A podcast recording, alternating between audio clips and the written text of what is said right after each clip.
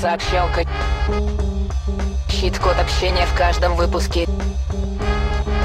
Всем привет-привет! В эфире ваша любимая передача об общении «Сообщалка». И тема сегодняшнего выпуска, и тема вообще этого сезона — коммуникации в команде. Идеальный результат. Как говорят эксперты по коммуникациям, а также чат GPT, а также наш опыт с Миланой, который мы обсудили со всех сторон. То, что коммуникации в команде — это вообще, на мой взгляд, личный, важнейшая составляющая успешной работы и успешной команды. Эта тема мне лично очень интересна, потому что я ее исследую каждый день. Каждый день я пытаюсь как-то в этом продвинуться, использовать разные инструменты, использовать разные подходы в разных командах. У меня был разный опыт с разными людьми, просто куча огромная разных кейсов. И, наверное, сейчас тот момент, когда мы можем этот опыт как-то переварить и с учетом наших знаний из теории по коммуникациям, знаний технологии сообществ и нашего опыта а вывести какие-то полезные инструменты для тех, кто нас слушает. Можем же? По крайней мере, постараемся. Что же такое вообще команда с высоким уровнем коммуникации? Вот как ее распознать?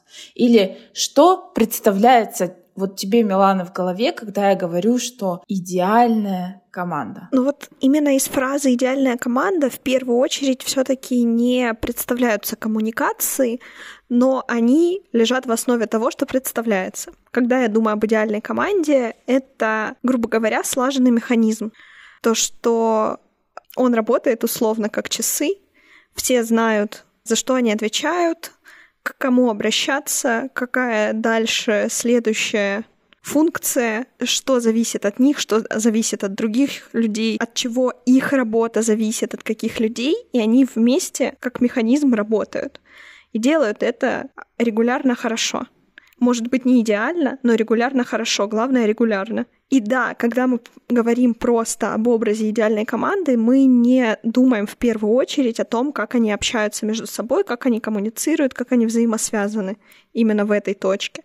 Но для того, чтобы команда работала как слаженный механизм, нужно развивать коммуникации, потому что они лежат в основе всего этого. Если мы выделим признаки, которые характеризуют команды с качественной коммуникацией, Начнем, пожалуй, с ясности целей.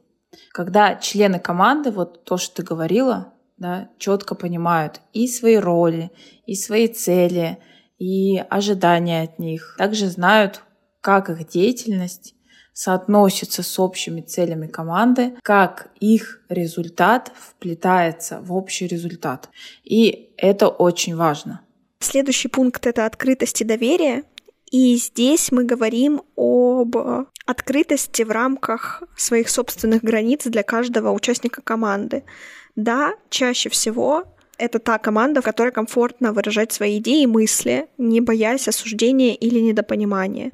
Это та команда, которая поддержит, если что-то идет не так в рамках работы. Но это не обязательно атмосфера полной открытости, когда все знают о проблемах друг друга, там, я не знаю, у кого день рождения, у кого сколько детей и так далее, хотя это тоже может быть. Но когда мы говорим в контексте идеальной команды об открытости и доверии, мы говорим именно об открытости к новым идеям, новым мыслям, открытости к мнению участников команды и безопасной среде, в которой это действительно можно выразить честно и открыто. Для меня открытость в команде, она очень важна, Здесь не только открытость членов к новым идеям, но и открытое право выражать несогласие, недовольство, говорить о каких-то препятствиях, говорить о том, что где-то есть разночтение, разногласия, и выносить спорные моменты на общее обозрение, обсуждение. Не ограничиваться между отделами, там, внутри отделов, шушукаться тет-тет и так далее. То есть открытость и доверие в команде для меня значит, что каждый говорит обо всех рабочих моментах любому из участников. Это та команда, где спокойно может специалист средний, там, низший подойти к руководителю и сказать что-то ему. И он не боится это сделать, не боится вылететь. И вообще страха такого, как понятие, это громко сказать, не существует, да? Но желательно, чтобы страх этот был в минимальном количестве. Из того, что мы сказали выше, вытекают и два следующих пункта. Первый из них — это эффективное решение конфликтов, это значит, что команда довольно конструктивно решает разногласия, выражает какое-то несогласие иногда, при этом общается с уважением друг к другу, к точке зрения другого человека и находят ту точку общую, которой они могут двигаться дальше. Но уважение к точкам зрения друг друга это не значит, что нельзя кинуть маркером друг друга. Мы при этом остаемся живыми людьми. Следующий пункт — это активное слушание и обратная связь. Здесь мы хотели сказать о том, то, что люди не только выражают свою точку зрения открыто, но и всегда готовы послушать точку зрения другого, причем внимательно, вникая в то, что ему говорит собеседник. И участники команды активно обмениваются обратной связью, тем самым улучшая все процессы и вообще эффективность повышая команды. Вот такие вот четыре признака команды с высоким уровнем коммуникации мы выделили.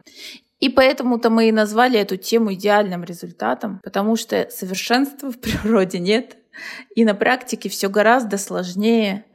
И есть множество моментов, когда у команд, например, два из четырех признака на высоте, а два других проваливаются, или периодически возникают проблемы с конфликтами. Или конфликты занимают какое-то протяженное время, не так, как хотелось бы, с ясность целей иногда в компаниях теряется не только у сотрудников, но и у руководителей. И так как мы объявили целый сезон коммуникации в командах, в следующих выпусках мы как раз-таки будем подробно разбирать, какими инструментами и жертвами настраивается такая картинка, что вообще можно сделать для того, чтобы к ней приблизиться, и есть ли случаи вообще, когда не работает ничего, будем делиться своим опытом и косяками в том числе. По крайней мере, я точно. У меня тоже огромное количество косяков, поэтому я ими тоже буду делиться.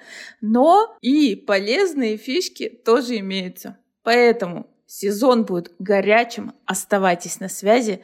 Ищет код сегодняшней сообщалки. Сообщайся с командой. Сообщайся с командой.